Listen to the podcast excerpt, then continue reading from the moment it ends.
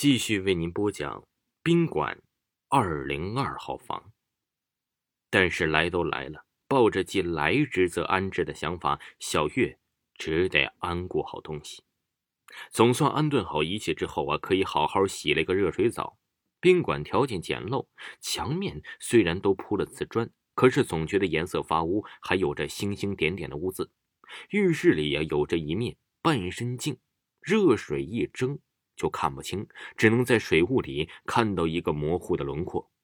小月是看了又看，镜子里的身影也随着她的动作而动作。突然一丝惊恐，那镜子里的根本就不是她的身体，而是一个完全陌生的女人的躯体。小月几乎是用尽了全力，用力的擦干净镜子，镜子里于是倒映出了她惊恐的脸，仿佛一场幻觉。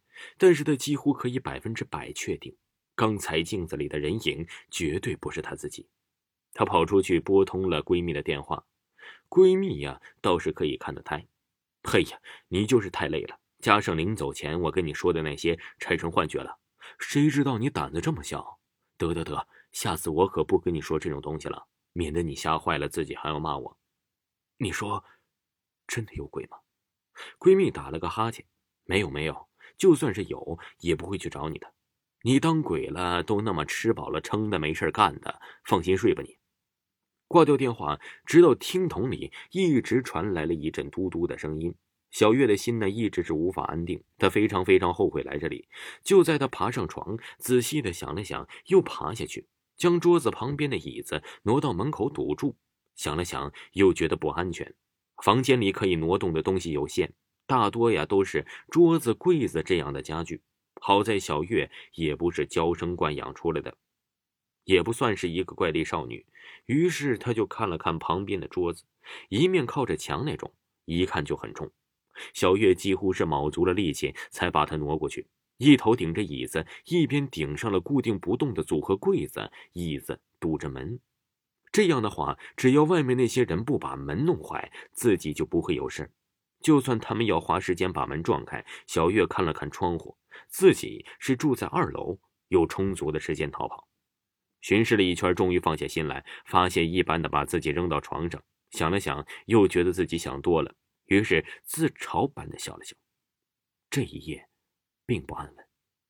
临行之前，闺蜜说，晚上睡觉的时候，房间里你一定要留一盏灯，如果全黑的话，不论是恶鬼还是恶人，都无法看到。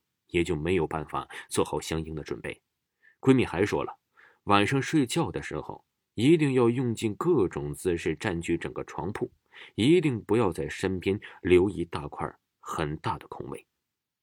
小月平时就很怕这些神神鬼鬼的事情，这闺蜜说的虽然是不知道真假，可是有防范总是好的吧。于是小月特意留了一盏灯，她在强光下睡不着，所以留了卫生间一盏黄色的小灯，倒也是看得清楚。而且整个人呈大字瘫在床上，美美的伸了个懒腰，大概是折腾了一天吧，也很累，很快便失去知觉睡着了。半夜，这房间里简陋的没有表，小月呀也没有来得及看手机，因为她在梦中惊醒，发现自己完全无法动弹了。梦里有人追她。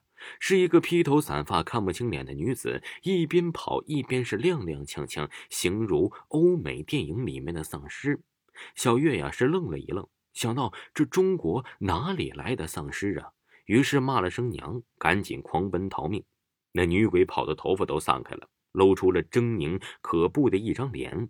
而且呀，是越跑越快，眼看着就要被抓住了。小月浑身一颤，睁开眼睛，朦朦胧胧的黄色月光将她一点一点的拉回现实。原来呀，只是一场梦。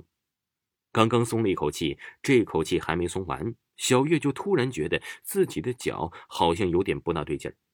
她是四肢横开，可惜被子不够大，于是就有一只脚露在了外面。露就露吧，反正屋子也不冷。更何况自己在家的时候，还不是照样踢被子？结果此时此刻，小月就感觉有一只手缓缓的在挠自己的脚心儿，既像是在跟他闹着玩，又像是在引起他的注意。小月想要抬起身子看着，却发现自己完全是动弹不得。她本能的看向了卫生间那个有着唯一光源的地方，结果就发现卫生间的玻璃门不知何时变得是肮脏不堪，整个屋子似乎也不是自己刚进来时的装潢，而是有一点老式的，类似于八九十年代的风格。